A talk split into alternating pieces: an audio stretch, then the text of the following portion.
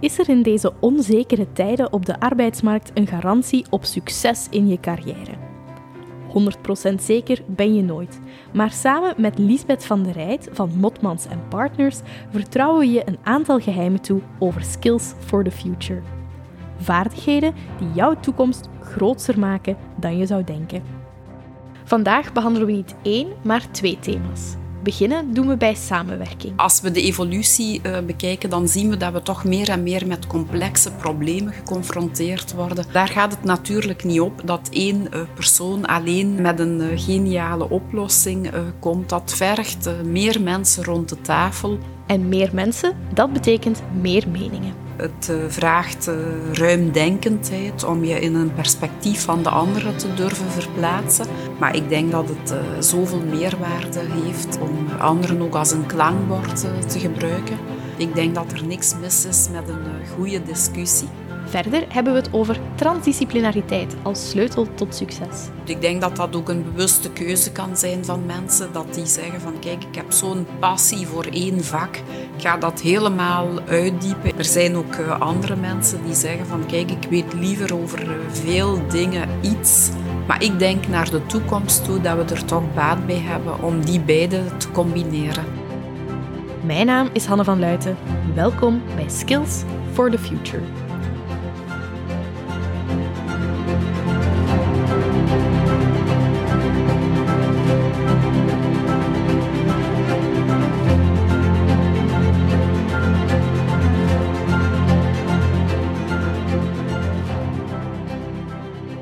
Dag Liesbeth. Dag Hanna, goedemorgen. Goedemorgen. Vandaag uh, hebben we een dubbel aflevering, kan ik wel zeggen. Want we behandelen tegelijkertijd twee competenties die hand in hand gaan met elkaar. Hè? Samenwerking en transdisciplinariteit.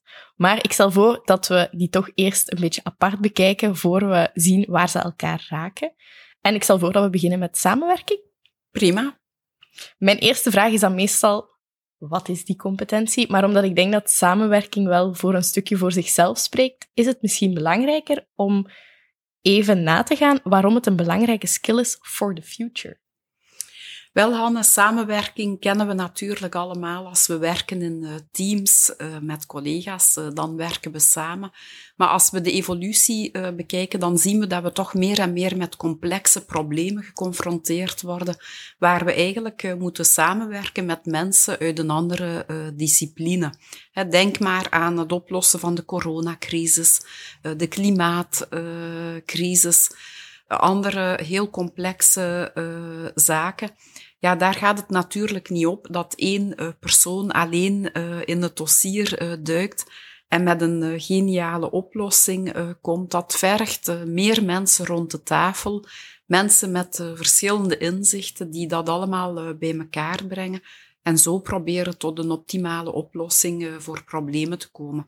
Dus daar zie je dat samenwerking, ja, dat is cruciaal. Hè. Dat is niet meer weg te denken. Ehm, Steeds meer wordt er met uh, vier ogen uh, principe uh, gewerkt. Hè, dat men zegt van kijk, we gaan met twee mensen naar eenzelfde problematiek kijken.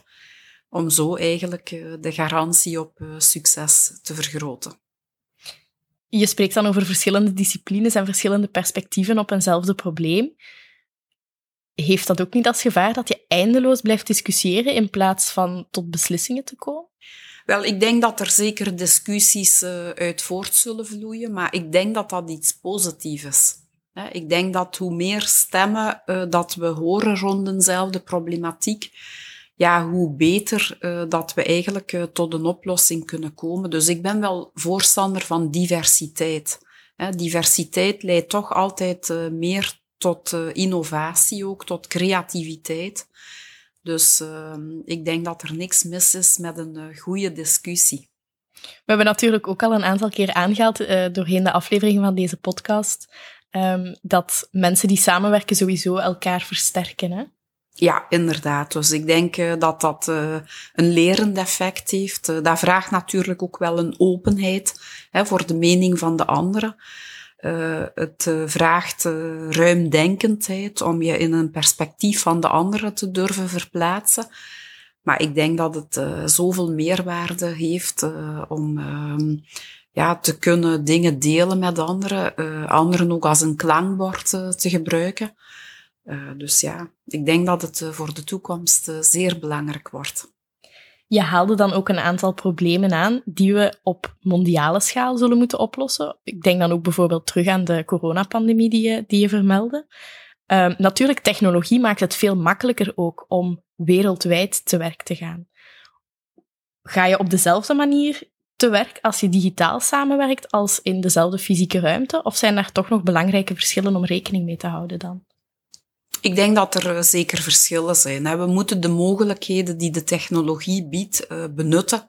De wereld is plat eh, geworden. We zijn vandaag in staat om met mensen die in een ander continent werken en leven, om daarmee samen te werken. En dat moeten we natuurlijk benutten.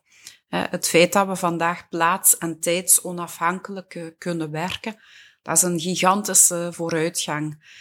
Maar uh, uiteraard is een uh, virtuele samenwerking niet hetzelfde dan een uh, fysieke samenwerking. ik denk dat dat toch nog altijd belangrijk blijft, dat we dat niet volledig uitsluiten.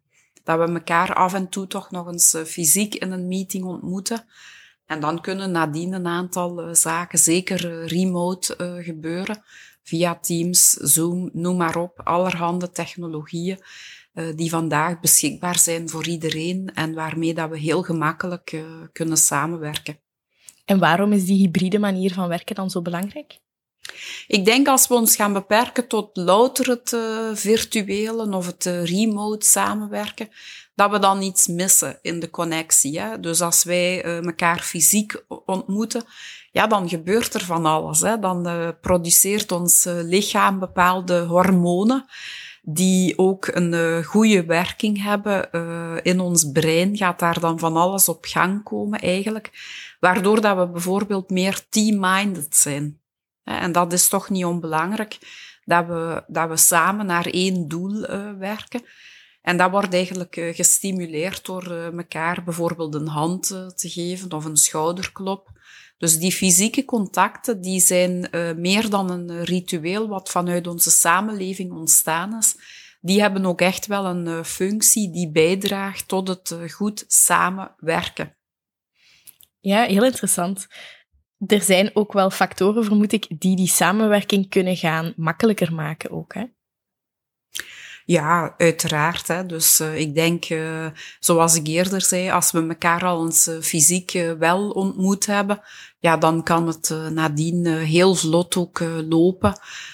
om het virtueel te doen. Maar ik denk dat het belangrijk is dat we, dat we ook een aantal spelregels afspreken. Hè. Bijvoorbeeld elkaar laten uitspreken het handje uh, gebruiken als we een interventie willen doen en dergelijke meer. Dus er zijn wel uh, technieken, gesprekstechnieken, zeg maar, om ook het uh, samenwerken van op afstand goed mogelijk te maken.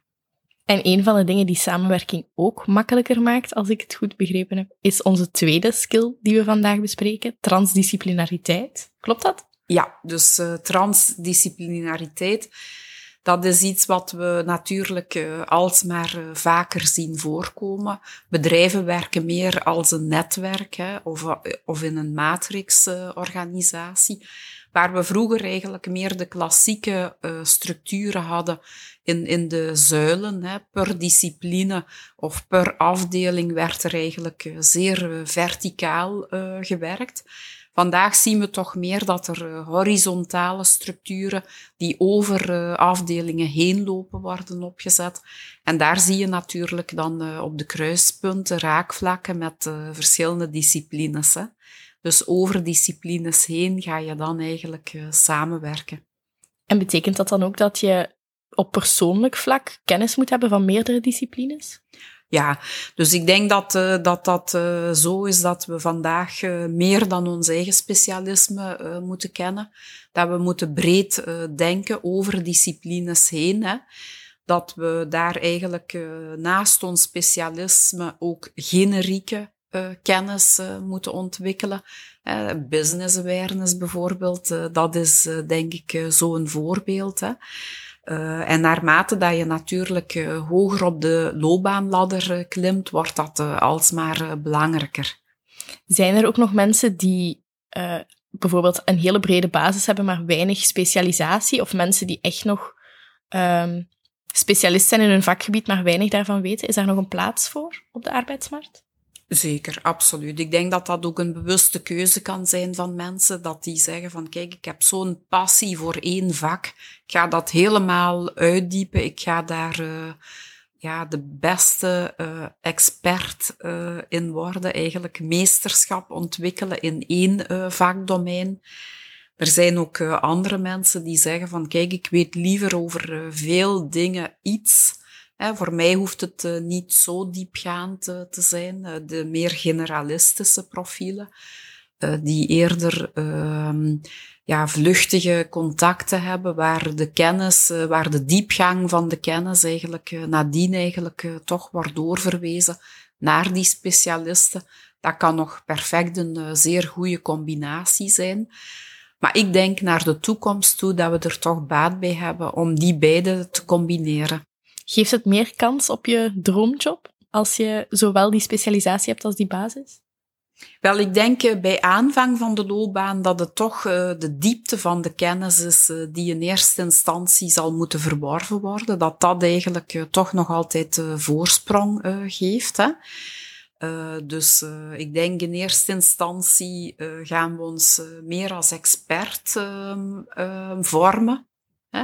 En van daaruit, eh, naarmate dat we meer ervaring opdoen, met meer mensen in contact komen, met meer disciplines in contact komen, dat we daar eigenlijk ook eh, die breedte op gaan leggen.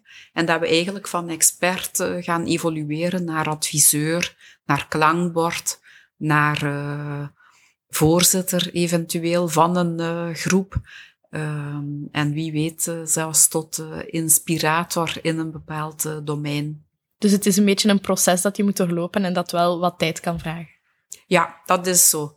Ik denk niet dat je in een eerste uh, jaar werkervaring, dat je zowel in de diepte als in de breedte je kennis en je vaardigheden kan ontwikkelen, dat je daar keuzes uh, moet maken. Dat je zegt van kijk, ik ga me focussen nu gedurende drie jaar om, om echt mijn vak tot in de diepte uit te puren.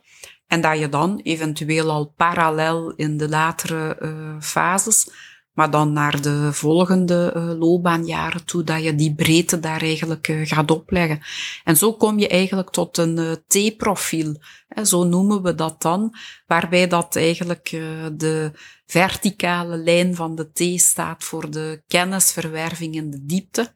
En waar eigenlijk uh, de brede lijn uh, gaat over het meer generalistische verwerven van kennis en vaardigheden, die ook uh, nuttig en interessant zijn om in een multidisciplinair team samen te werken met anderen. Nu, jij spreekt heel erg over van aan de start van je loopbaan en dat je van daaruit eigenlijk kan groeien. Krijgen wij die dingen ook al vooraf mee, op school bijvoorbeeld? Hoe zit het daar? Wel, ik merk dat in het onderwijs dat men inderdaad die mix toch ook wel al maakt. dat men eigenlijk uh, pakketten aanbiedt waarbij dat er zowel in de diepte als in de breedte uh, geleerd wordt. En dat is natuurlijk een zeer positieve evolutie, dat de link tussen onderwijs en arbeidsmarkt uh, daar ook beter gelegd wordt.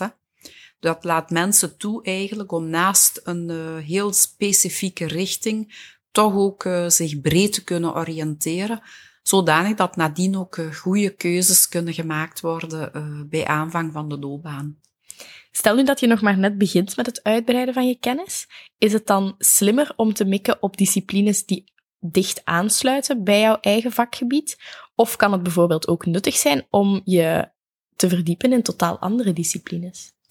Ik denk dat dat een beetje persoonlijk is. Hè. Dat hangt ook af van je persoonlijke interessedomein. Uh, van waar wil je uh, naartoe op die ladder. Hè. Stel dat je eigenlijk uh, geleidelijk aan wil groeien. Ja, dan heb je er alle baat bij om dat kort in je eigen omgeving op te zoeken. En daar eigenlijk te leren en te ontwikkelen. Maar als je meer avontuurlijk aangelegd bent en zegt van kijk, ik ga eens over een totaal andere boeg gooien waarom niet? Hè? Dus alles kan. We moeten niet per se die loopbaanladder trapje per trapje opklimmen. We kunnen daar gerust ook horizontale sprongen maken. Uh, dus dat hoeft niet uh, recht omhoog uh, te zijn. Hè? Dat kan ook naar links of naar rechts gaan. En dat zijn misschien ook zeer uitdagende sprongen. Dus ik denk dat dat een goede reflectie vraagt van ja, wat wil ik nu eigenlijk op termijn bereiken hè? en waar heb ik dan het meeste baat bij? Zoek ik het kort bij mijn eigen ehm, vak hè? en ga ik daar wat verbreding zoeken? Of ga ik naar een andere vak om daar eerst weer diepte te ontwikkelen en dan weer te generaliseren. En zijn dat dingen die je kan doen op het werk? Of is dat ook bijvoorbeeld iets wat je zou kunnen verkennen in hobby's? Uh, beide. Ik denk dat het werk natuurlijk uh, de plaats bij uitstek is om, om te leren. Het is niet omdat we stoppen met studeren dat we niet meer moeten leren. Dus de werkplek is eigenlijk een lerende omgeving. Maar het is zoals je zegt, je kan competenties ook verwerven buiten de werkplek. Hè. Mensen vergeten dat wel eens. Maar in een vereniging, in een sportclub, in het gezin, uh, we nemen overal wel een bepaalde rol op. En vanuit die rol kan je ook weer andere vaardigheden leren. Soms is dat zelfs veilig om wat te experimenteren. Stel dat je penningmeester wordt van een vereniging ja, dat kan wel interessant zijn om daar eens uh, te proeven uh, van, van, uh, van die rol. Als dat bijvoorbeeld iets totaal anders is dan wat je in het dagelijkse leven doet. En zo kan je wel ontdekken natuurlijk wat aansluit bij jouw capaciteiten. We hebben het nu over transdisciplinariteit en samenwerking in dezelfde aflevering. Waar raken die twee elkaar? Wel, ik denk als we kijken naar netwerkorganisaties of matrixorganisaties, ja, wij noemen dat de kruispunten, hè, waar eigenlijk de verticale en de horizontale lijnen elkaar raken.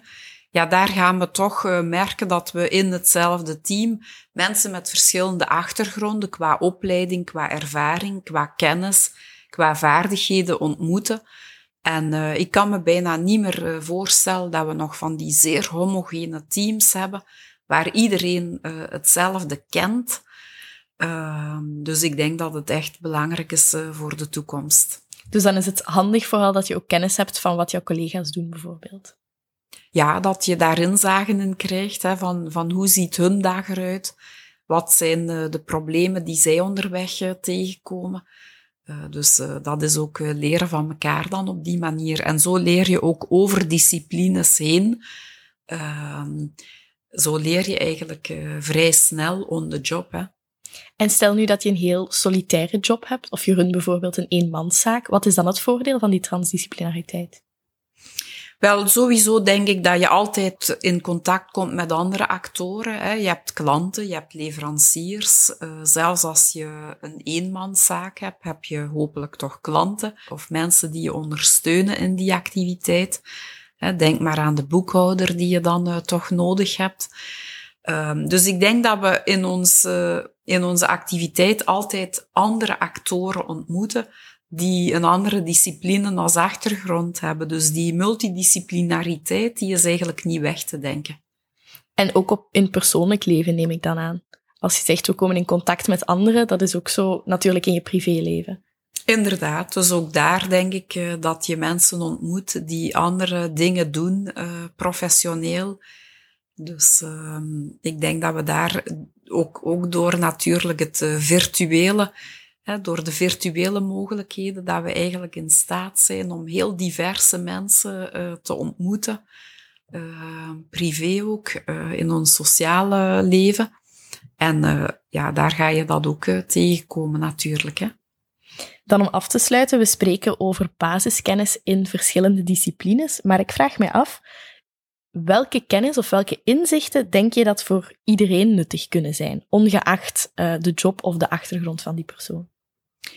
Goh, ik denk uh, zelfkennis, dat dat wel uh, een zeer belangrijke competentie is, dat je eigenlijk zeer goed kan inschatten hoe vaardig dat je bent in bepaalde competenties, um, wat je daarin nog wil uh, bereiken um, en hoe je dat uh, van plan bent uh, van aan te pakken. Heel interessant. Ik stel voor dat we daar dieper op ingaan in onze volgende podcast, want in de volgende aflevering hebben we het over zelfontwikkeling. Helemaal goed. U hoorde mijn stem en die van Liesbeth van der Rijt. De montage van deze podcast werd verzorgd door Jeroen Olaert. Voor het geluid bedanken we ook Seppe Germain. En ik bedank u voor het luisteren. Tot in de toekomst.